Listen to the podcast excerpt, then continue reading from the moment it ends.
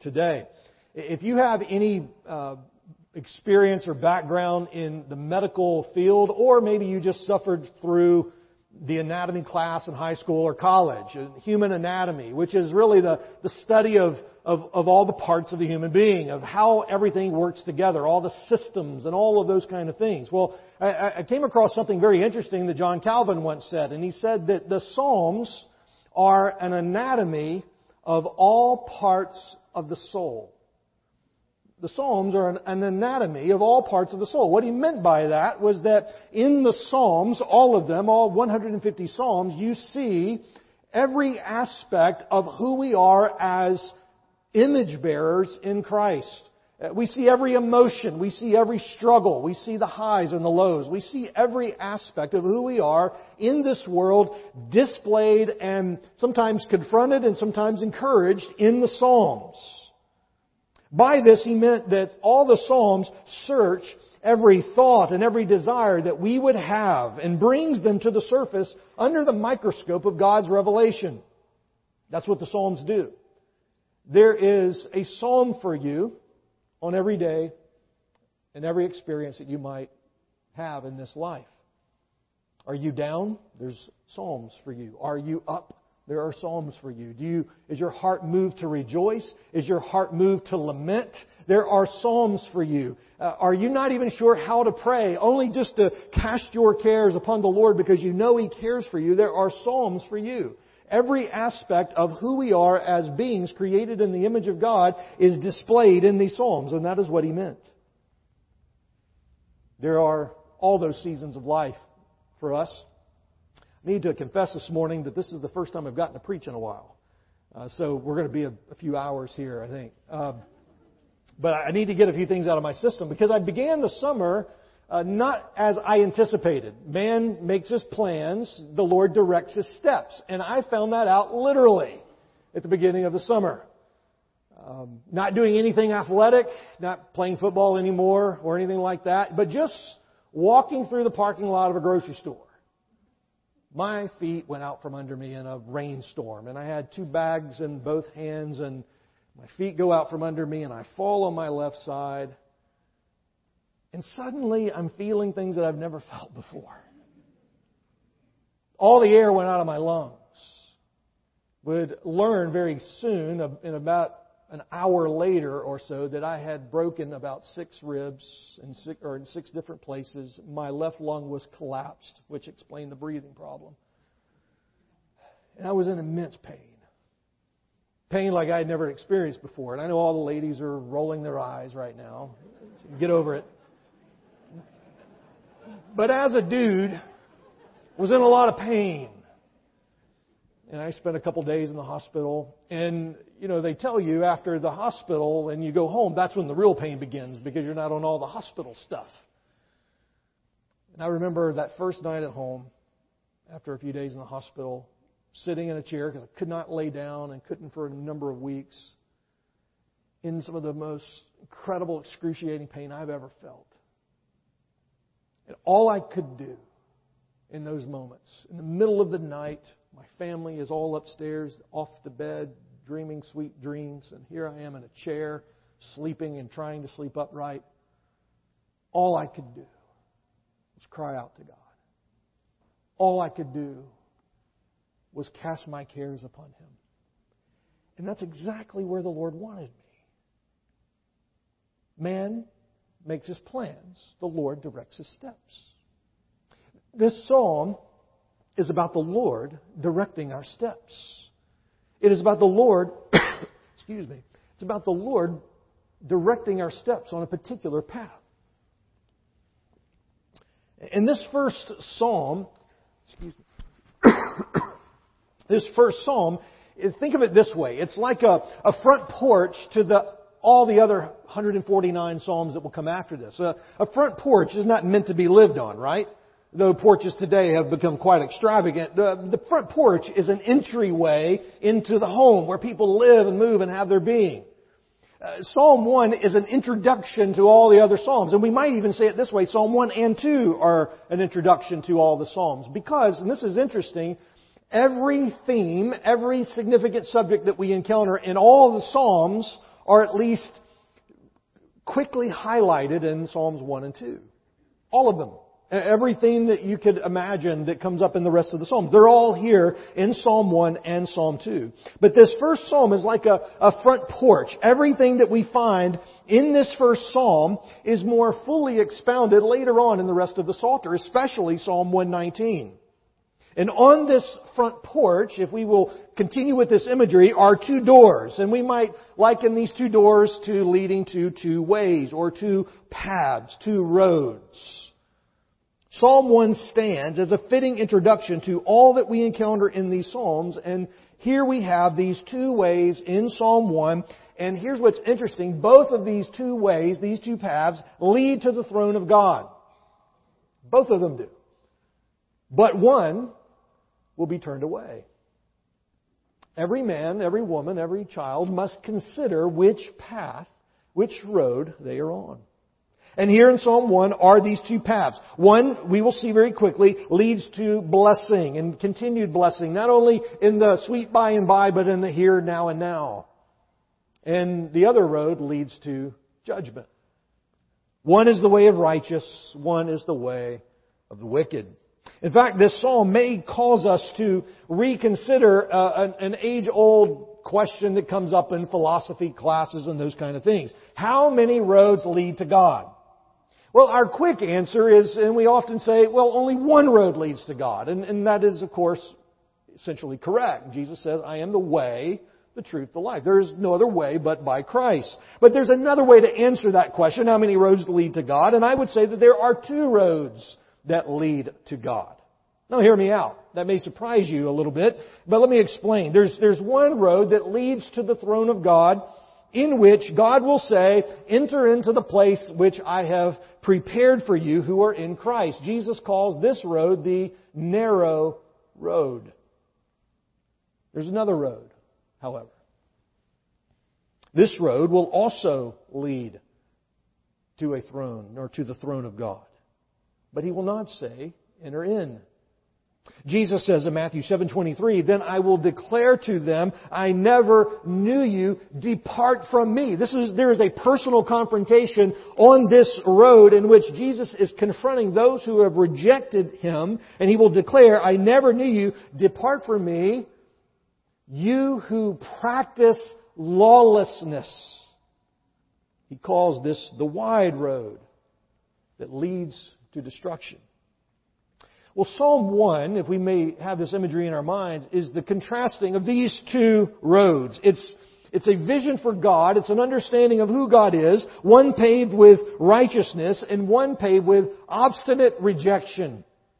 One is filled with blessing. One is filled with destruction.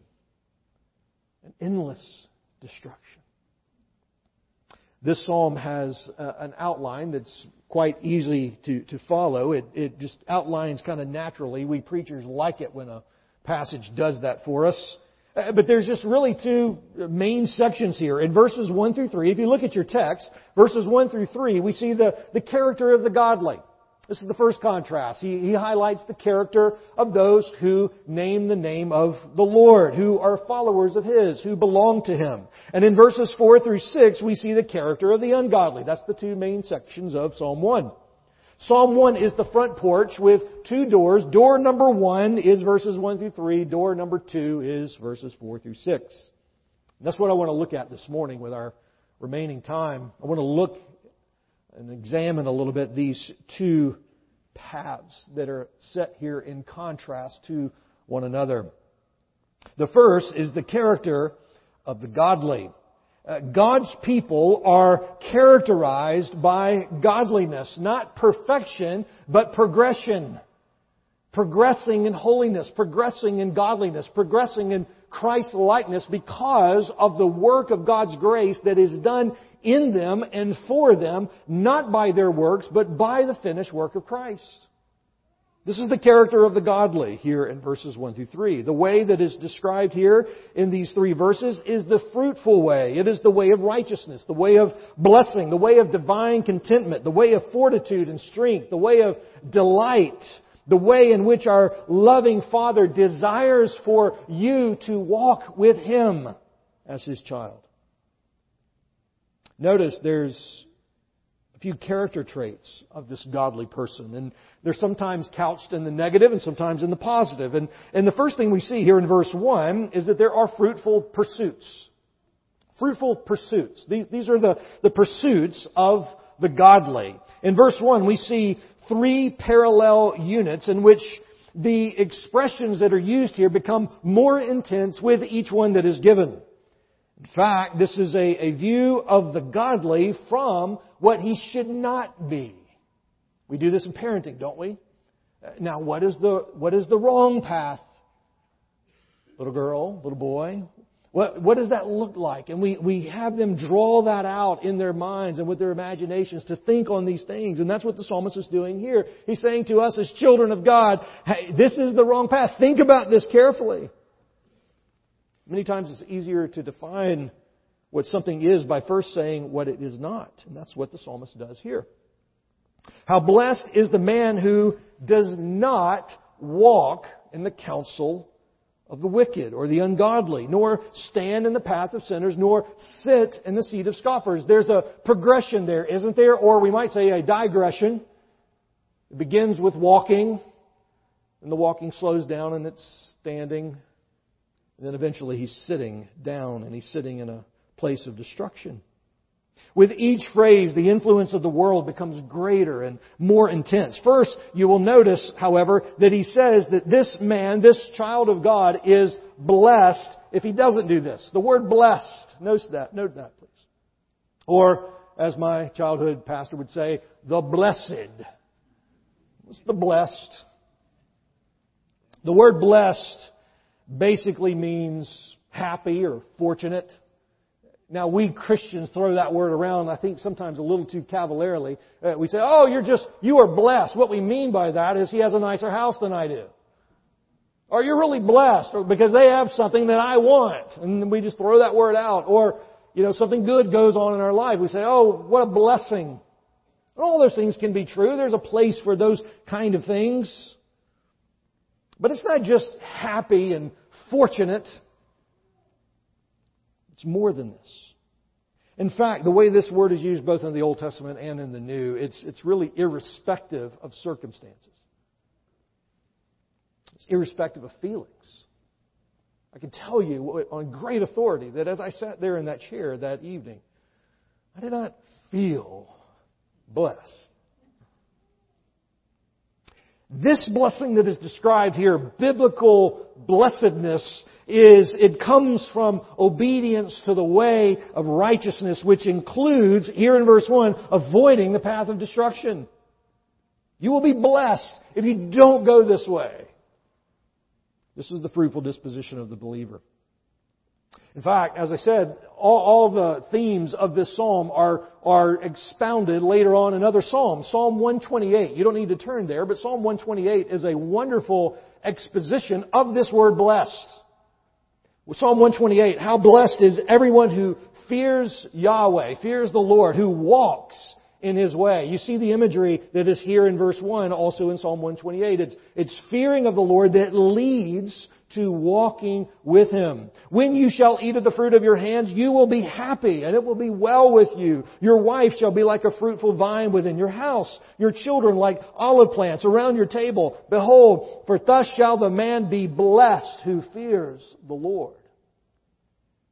This is not blessing in circumstances. This is blessing because of worship, because of walking with the Lord. Most famously, you probably know that Jesus used this word again and again throughout the Beatitudes as his introduction in the Sermon on the Mount. Matthew 5, verse 6, one example of that. Jesus said, Blessed are those who hunger and thirst for righteousness, for they shall be satisfied. There is a blessedness here in this life that will ultimately be paid out, so to speak, in the future. To be blessed is to enjoy God's favor, which comes by knowing Jesus Christ as Lord. Do you know Him? The Bible says that there's wonderful blessings in the Lord for those who do. One fruit, and it's a negative fruit here. It's a cautious fruit. The righteous man will avoid certain company and certain influences. Uh, this is not say this prayer and cut your hair and move to the top of the mountain and get away from the world kind of theology. That's not what he's saying here. We're going to see why that's the case here. Uh, but he is raising the caution flag to say you need to think circumspectly about your life and about this world in which you live and walk. He says here that this person does not, this believer does not walk in the counsel of the wicked or the ungodly. This means, here's what this means. It doesn't mean that we avoid uh, all relationships, all friendships, all neighbors, those kind of things. What it means is that we are not shaped by those philosophies and ideas that are antithetical to what God says is true. You can't avoid the world.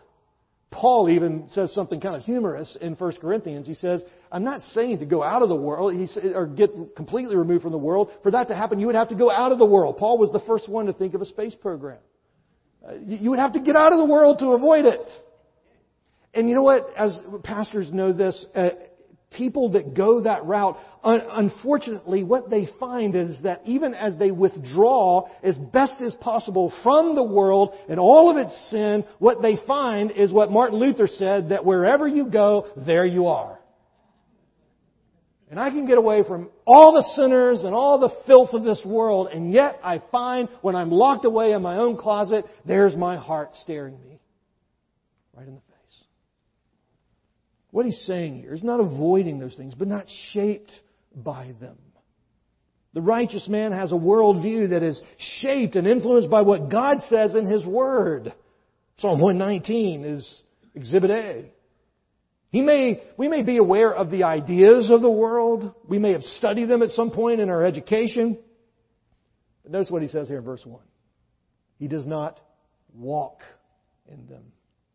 More specifically, he does not walk in their counsel. Scriptures are full of examples of men and women who have listened to foolish counsel. Who are the loudest voices and counselors in your ears right now. We see this first in the garden in Genesis 3. We see it in 1 Kings chapter 12 where King Rehoboam listened to the foolish counselors around him and brought judgment on himself and the people. I love the picture of Solomon teaching his son to avoid foolish counsel in Proverbs 1. Hear, my son, your father's instruction. Do not forsake your mother's teaching. Indeed, they are graceful wreaths to your head and ornaments about your neck. My son, if sinners entice you, do not consent. If they say, come with us, we'll lie in wait for blood. Let us ambush the innocent without cause. Let us swallow them alive like Sheol, even whole as those who go down to the pit. We'll find all kinds of precious wealth. We'll fill our houses with spoil. Throw in your lot with us. We'll all have one purse. Solomon says, For their feet run to evil and they hasten to shed blood. Where do you think Solomon heard that as he's counseling his son? Quite possibly his father wrote Psalm 1 in all likelihood. Who are your counselors? If any counsel we receive contradicts or opposes the Word of God, it is the counsel of the wicked. Psalm 119, verse 24 Your testimonies are my delight. They are my counselors. Word of God counsels my soul. Why? Because it's some old book? Yes. But more importantly, it is an old book that has been spoken by the very breath of God. Why would I want to listen to anything else that would contradict that? Next, the righteous man avoids the path of sinners. This means he does not practice what they practice. His actions are different. There is a different quality about his life. The path of sinners is a, a road of hardship and destruction. A, a proverb that gets repeated almost daily in my household. Proverbs 13 verse 15. The way of the transgressor is hard. And that's how we say it in our house. Hard. Just to underscore the emphasis of it, yes. We see this too illustrated in Israel's disobedience. Hosea confronts this, Hosea 10, verse 13. You have plowed wickedness. You have reaped injustice. You have eaten the fruit of lies because you trusted in your way. Well, of course, that's foolish Israel. We can all see that now with the, the value of hindsight. We look back on that and say, You're right, Hosea, get after them. And yet, the Bible says this is the experience of us all. Isaiah 53, verse 6. We all, like sheep, have gone astray. Each of us, each one of us, has turned to his or her own way. Don't walk with the wicked. Listen to what Proverbs says. Proverbs 2, verse 20. So you will walk in the way of good men and keep to the paths of the righteous. Proverbs 4 verse 14, do not enter the path of the wicked and do not proceed in the way of, way of evil men. Avoid it. Do not pass by it. Turn away from it. Pass on. Proverbs 4 verse 24, put away from you a deceitful mouth and put devious speech far from you. Let your eyes look directly ahead. Let your gaze be fixed straight in front of you. Watch the path of your feet and all your ways will be established. Do not turn to the right nor to the left. Turn your foot from evil. Next, the righteous believer avoids the seat of scoffers. We went from walking to standing and now he's sitting and he is told to be cautious here as well. And here, the seat of scoffers is to avoid the influential and close relationships with those who would, the Bible would call blasphemers and mockers or what we might even call today atheists and agnostics or, or just those who despise God and His Word. They are not intimate friends of the righteous. Again, not to avoid them. They are not our intimate friends, but they are our mission field. In fact, we're not to avoid their company, but we're to make fruitful use of our time with them. For even our Lord Jesus Christ, wasn't he called a friend of sinners? Who are these scoffers? Uh, Calvin called them sinners without restraint. These are, these are sinners without the Spirit of God. We are saintly sinners. We still sin, but we have been uh, indwelt by the Spirit of God. Our, our hearts have been changed for Him. But these are those without restraint. Scripture clearly defines the character of these scoffers. Again, the Proverbs have so much to say about the scoffer here. Uh, Proverbs 13 verse 1, a scoffer is one who does not listen to the correction of his father and is therefore arrogant. Scoffing does not, in, in, uh, one who does not get from point A to, you know, just hardened atheism overnight. It begins with arrogance. Proverbs 15 verse 12. A scoffer does not love the one who reproves him. He does not go to the wise. It's someone who's constantly following their own way. They don't listen to wisdom. Proverbs 21 verse 24 says this person is motivated by insolent pride. Psalm 119, verse 51 says that scoffers are persecutors of God's people.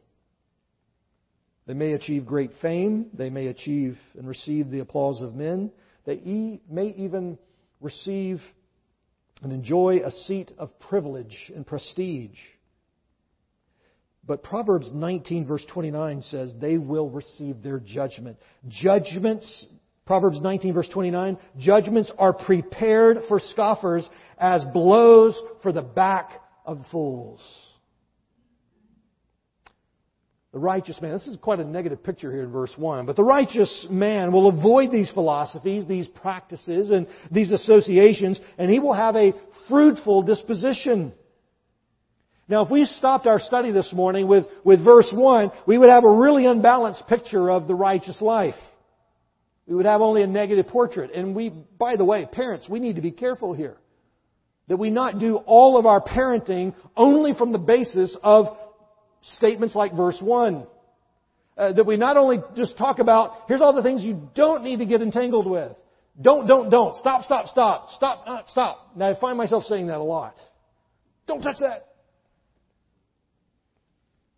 I need to make sure that my correction and my love and my counsel is balanced to this end, and the scripture is wonderfully balanced. Verse 1 is what he seeks to put off but and avoid, but verse 2 is what he seeks and pursues. to put on. And here we have in verse 2 the fruitful focus of this life of the believer. But his delight, strong disjunctive thing going on here between verses 1 and 2, strong turning uh, of, of the steering wheel. If it's David that's writing this, he's like, we're on the bumpy road of the side of the interstate, verse 1, and now we jerk it back over to verse 2. But his delight is in the law of the Lord. And in this law he meditates day and night. Quite simply, the believer reads and relishes every word that proceeds from the mouth of God. Do you value it? Do you cherish it? Do you love it? I understand it's hard. The Bible says it's hard. Peter read Paul's letters and said there are hard things in them. If that's Peter, how much more us?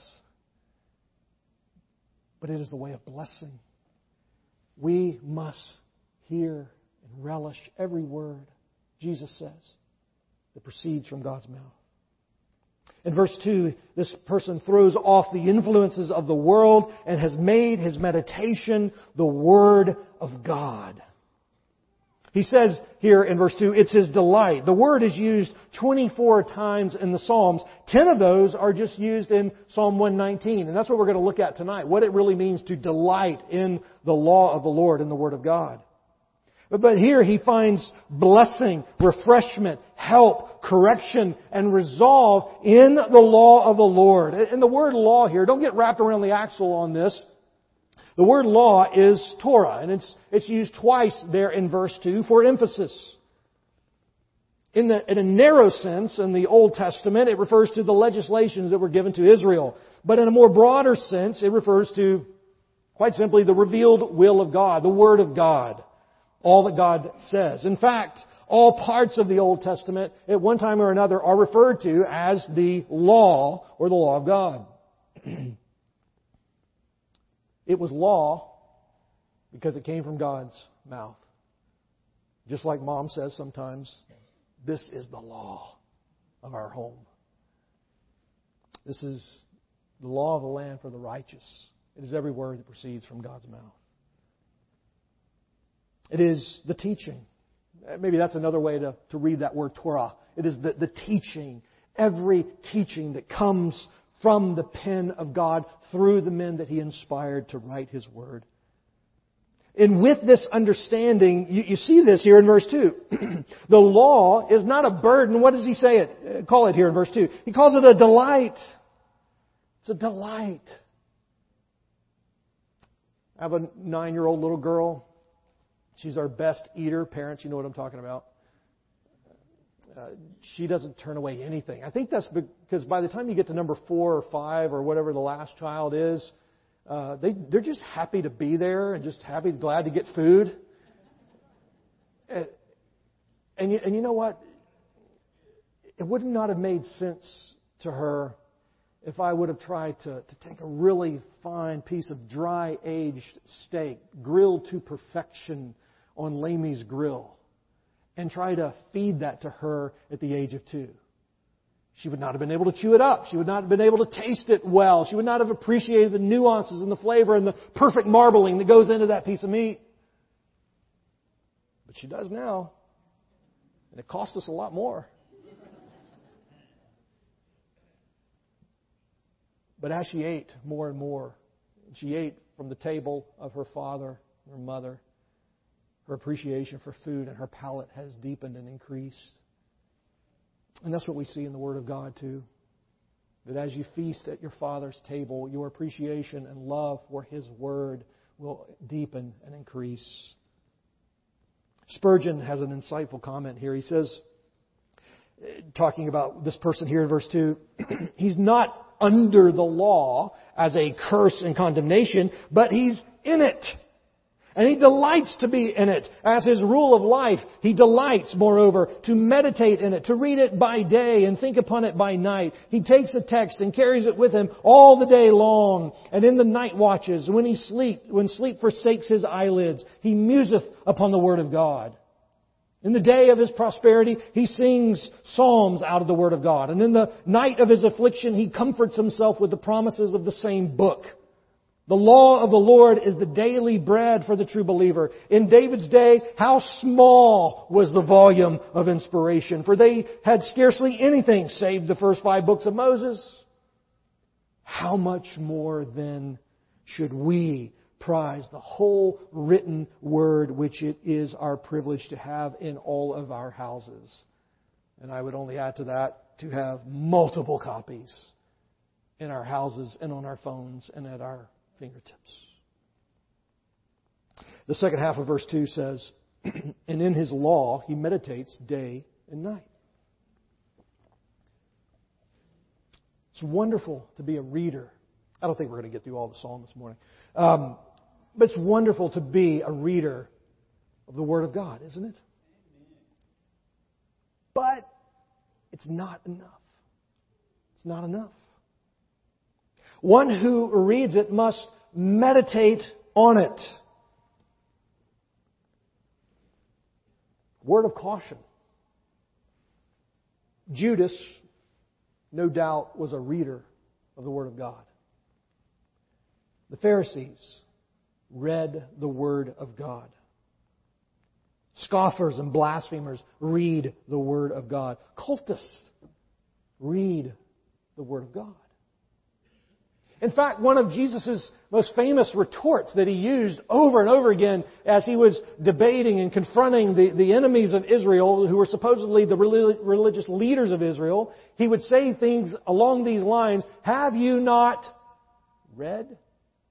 Implying that in all your reading of Moses, you have missed what has been not hiding in plain sight. If you believed Moses, you would believe me, Jesus said. The issue is not reading. The issue is believing. Believing what they read. I mean, we could only add to that list and go all the way to the nth degree, Matthew 4 and Luke 4. Satan reads, maligns, and twists, nonetheless reads the Word of God and quotes it. The righteous man, he says here in verse 2, meditates on it. He must consider it thoughtfully, consider it carefully, seek to apply it. The word meditate here, that's a word that gets a bad rap, and for many reasons in our day. We think of meditation as turning off the mind, tuning out, just, you know, just letting everything go. Empty your mind is what we often associate with meditation. It's actually a, an odd little word in the Hebrew. It literally means to murmur. It's to have something on the lips constantly. The idea behind meditation is that the Word of God is never far from our thoughts and lips. Meditation does not mean that we disengage our minds. It does not mean that we fall into a trance. Meditation is really deep and thoughtful, consistent and continued consideration of what we have read and what we have heard. by taking in the Word of God and meditating on it, its truths, our outlook on all things becomes fruitful. Because then we see God and His creation and the, the need of mankind for in the way that God wants us to see it. It's a way of, of seeing the world from God's perspective. It's a way of seeing your family from God's perspective. It's a way of seeing all relationships in the body of Christ and in this world from God's perspective. It changes your perspective. Spurgeon again, he says, perhaps some of you can claim a sort of, a sort of negative purity because you do not walk in the way of the ungodly. And, and we, we, we throw out our shoulders by patting ourselves on the back so, so much in that. I don't walk in the way of the ungodly. That's what Spurgeon says. Perhaps some of you can claim that sort of negative purity. But let me ask you, he goes on, is your delight in the law of the Lord? You see, there's what is often missing. Let's look at one more. Verse 3 fruitful strength fruitful strength. Here, here's the payoff, so to speak. Here, here's the, the fruit that exudes from this kind of life the, the life of the negative avoidance in verse 1, but also the fruitful pursuits in verse 2. And here is what we see as a result, verse 3. He will be like a tree firmly planted by streams of water, yielding its fruit in its season. Its leaf does not wither, and in whatever he does, he prospers. the righteous will prosper because they have been strengthened and fortified by the Lord. The psalmist uses a, a, simile here to illustrate how the righteous will be unwavering. Note, notice that this is not a wild tree. There's two kinds of trees that grow in my yard. On my back acre, I, I send out Junior, almost 16 years old this week. Pray for me, by the way. I send him out and say, You see that one that has popped up while we were away on vacation? Pull that out. That's not ours. We didn't plant that. Yank that thing out and, and that, because that will turn into a mess. That, that is, that is not a tree that has been planted by the master of the house. Then there's other kinds. There's beautiful trees, there's cedar trees, there's blueberry bushes that get big tree, turn into trees. My garden, and there's even things in my garden that I did not plant there. They get pulled out. Verse 3 says, it is a tree that is planted. The verb here, planted, is, it's, you don't need to go down the rabbit hole with this, but it's, it's passive. Here's what you need to know about that. That means that this tree has been planted by a cultivator. It's been carefully cared for by a master, by the master gardener, the master creator. Now here's why this is significant. This means that this tree didn't plant itself. This tree owes its existence to the undeserved grace of God, the planter, the master planter, the Lord. Now the psalmist could have said something like this. With some help from God, this tree met God halfway and planted itself. That is, the tree and God met halfway and the tree took it from there. God started it all, but the tree finished it. That's not what he says. The psalmist could have went much further than that. He could have said, by the tree's own free will, he sprung up from the ground without any help from above. End of story. He could have also said, through a self-caused reaction within the self-contained germination of a seed within a cone, this tree came into existence over time through a process of evolution. But you see, not all those options can be equally true. The psalmist says, He will be like a tree planted. The supreme agent in this action is God alone. Why is that such a big deal? Because when you are suffering and it seems like everything is unraveling in your life, He will hold me fast. Right? You did sing that this morning. The righteous are given life by the free grace of God alone, plus nothing. Listen to what Paul says, 1 Corinthians 1, verse 30. But by his doing you are in Christ Jesus, who became to us wisdom from God. John 1, verse 12. But as many as received him, to them he gave the right to become children of God, not even to those who believe in his name, who were born not of blood, nor of the will of flesh, nor the will of man, but of God.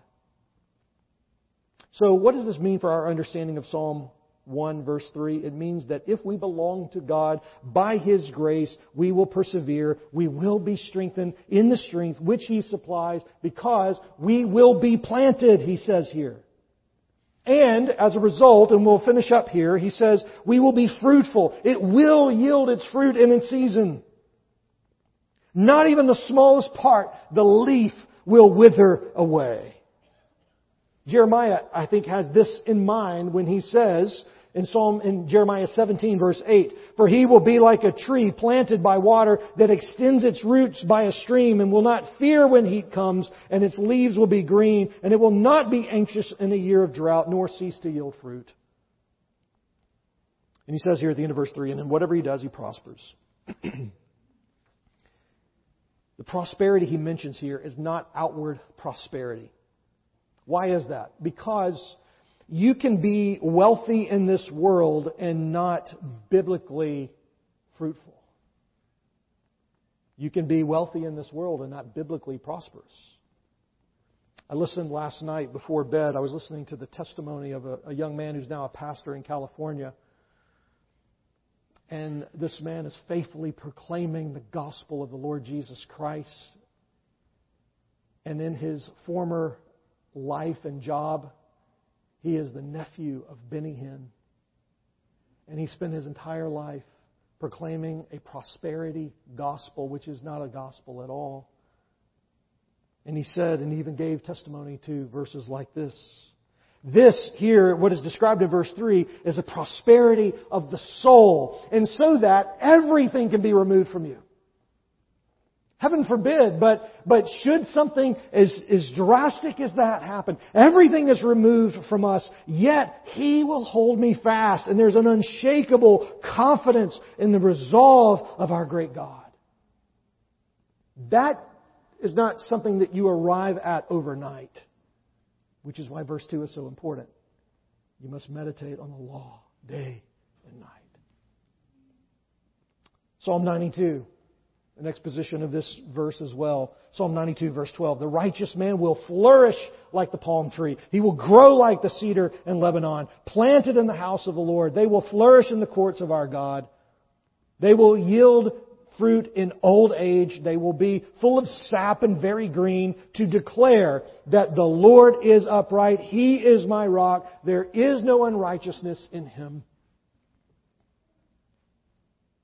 Who are you when the Lord removes everything that we cling to in this life. Eight years ago, I heard my wife ask that question. She was lying there suffering with stage 3C colon cancer.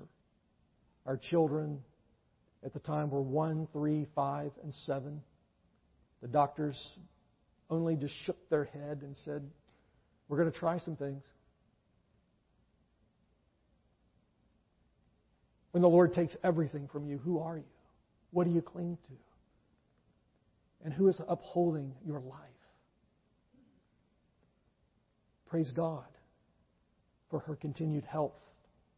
And the Lord has continued to sustain her. She goes again Tuesday for a PET scan. And every time we go through those moments, every six months for the last eight years, we are reminded, again, very tangibly, we had to hold all this loosely. All of it. That's the character of the godly. We might come to the second half of Psalm 1 tonight, or we might go to Psalm 119. You'll have to come to find out. Where do you stand with this God? Does He uphold your life? If He does not, cry out to Him in faith and repentance. He will hold you fast by the work, the finished work of the Lord Jesus Christ on the cross and in His resurrection. Would you pray with me?